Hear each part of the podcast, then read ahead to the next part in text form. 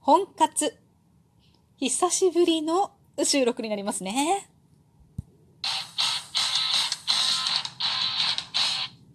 今日もなるようになるさ。こんにちは。アラフォー母ちゃんこと冬木玲です。この番組は私冬木玲が日々思うこと、本の朗読や感想など気ままに配信している雑多な番組です。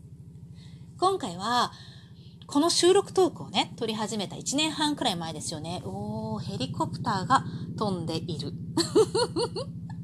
今日は久しぶりにね、いい気候なので、窓を開けているんですけれども、窓を開けると外のいろんなね、音がね、いっぱい入ってくる。ヘリコプターのドドドドドドドドドドドドっていう音が、マイク拾ってるかなちょっとうるさいかもしれません。すみませんね。多分もう少ししたら行き過ぎるかなと思いますが、なんか逆に近づいていった気がする。まあいいや。でね、あのー、なんだっけ。今何の話？あ、そうそうそう。本活よ、本活。この収録トークを撮り始めて1年半くらい前。ね。まずこの、今日もなるようになるさっていうこの番組ですね。この番組を、どういう番組にしていこうかっていうのが、なかなか定まらなかった。どんな番組、どんなことを喋ろうかな。どういうスタイルの番組にしようか。ってみんな最初に考えると思うんですけど、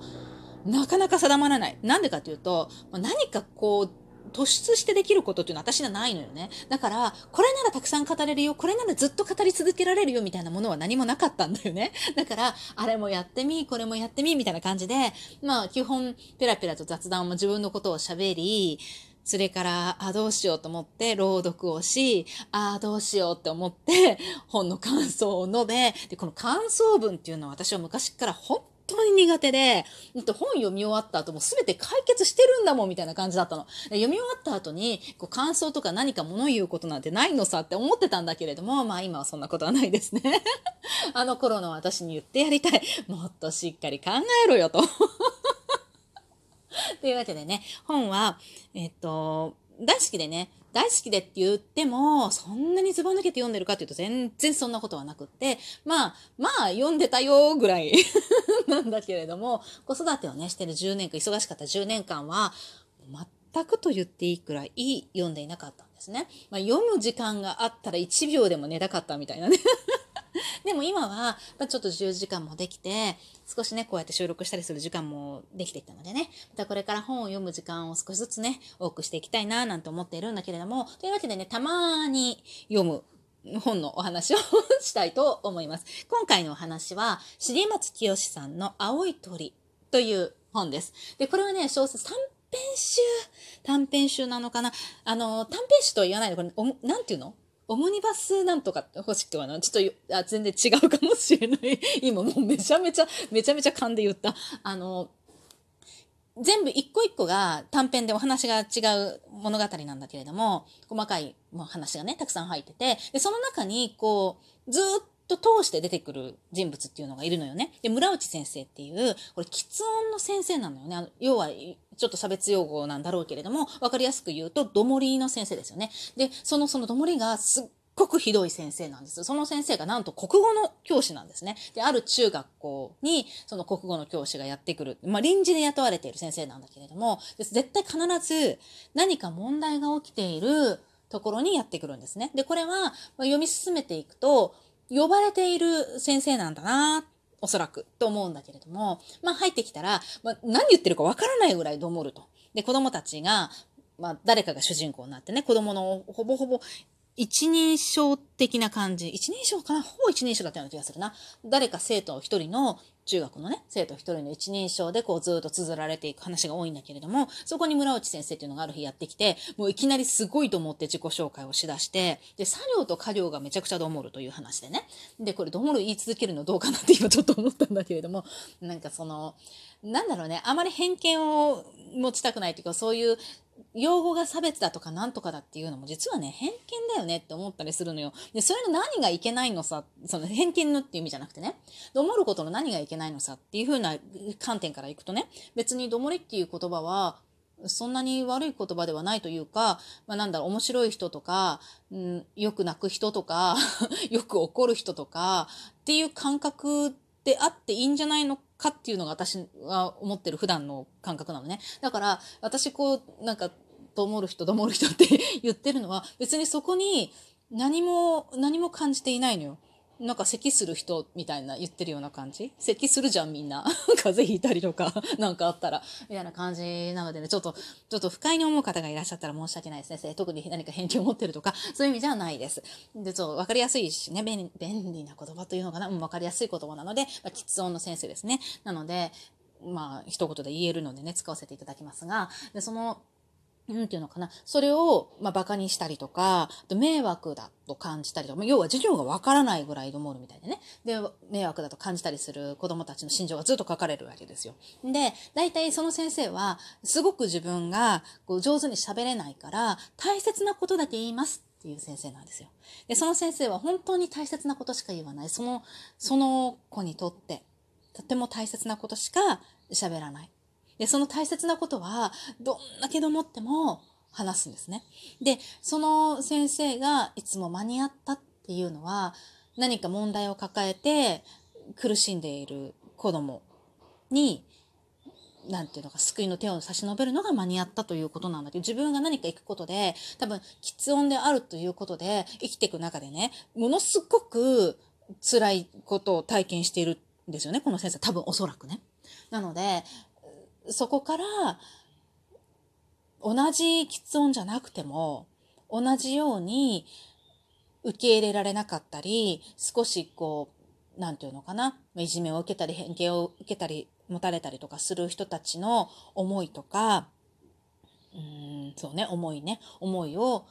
気づける。か分かる。でそこからどういうふうにどういう心持ちで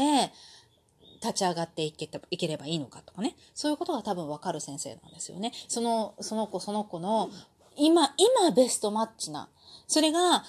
今言って、ああ、なるほど、すごい分かった先生って言うなんじゃなくてね、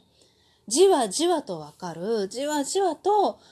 心を寄せられるようなことをこの先生は言ったりしたりするんですよね。で、各学校に臨時、臨時の先生として、まあ、人、そういう困った子供たち、困っている子供たちをね、困っている子供たちの心を、ま、救い上げて、次の学校にまた行っちゃうんだけれども、その、村ここにね、出てきてるその表題作の青い鳥っていうタイトルのね、お話がまあ一個例に取ろうかなと思って出ているんですが、それはね、とある中学校で起きたいじめがね、原因で自殺未遂を起こした子が出てくるんですね。で、その子は転校していなくなってしまうんだけれども、その時に、いじめに無意識に若干加担した子が主人公なんですよ。で、いじめをしていた自覚っていうのが、まあ、みんなになかったりとか、まあ、や、まあ確かにちょっとやったよね、みたいな。でもさ、っていう状態のクラスなんですよ。で、そこで何が起こったかというと、一面があって自殺未遂が起こった。で、その子が転校していった。じゃあ学校でいじめのない学校にしようって言って、学校自体がま先生と親の働きがそうなるんですね。で、いじめに関わった子たちっていうのは、そのし、えっ、ー、と、自殺未遂をした男の子が、名前を挙げてるんです。3名ほど、3名名前を挙げて、主犯格3名を名前を挙げてるんですが、なぜか、この主人公、いじめに若干加担しただけだろう自分はというこの主人公が3人目の名前に上がっているんだけれども、1人目2人目は明らかな死亡格なんですよ。で、それがいじめの死亡格というよりかは、クラスの、なん、カースト制度のトップにいるような子たちなんですね。2人はね。なので、なんで自分がっていう思いを多分主人公は抱いている。で、自分で、なんだろう、反省文を書かされるんだよね。これが不思議なことに、この反省文を書かされて、反省文は3枚以上とか決められるわけ。で、その反省文3枚以上、枚数が足りなかったらダメなの。で、それをみんな書かされて、で、いじめをしないように、青い鳥ボックスみたいなのを設置するんです。で、毎月だったかなんだかに、青い鳥ボックスの中身を開封して、そのいじめの相談とかここに載せて、寄せてくださいみたいな。で、それを開封して、まあ、会議みたいなのを生徒会がね、開くんだけれども、なんだかちょっと歪んだいじめ対策というか、歪んだ方向に学校側が動き出している。で、それを、やっぱり子供たちは違和感として感じ取っているんだけれども、で、特にこの主人公は、な、なんだかなっていう状態でね、ずっと進んでいくんだけれども、そこに村内先生がやってきて、村内先生が、自殺未遂をしたね、男の子の席をまず戻させるんですよ。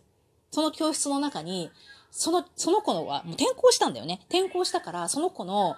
席は、もうどけられている。ないのよね。ないのよ。で、それでも別におかしな話じゃないよね。転校したこの席がいつまでも教室にあることの方が普通に考えたら不思議だなと。で、ただその村内先生は、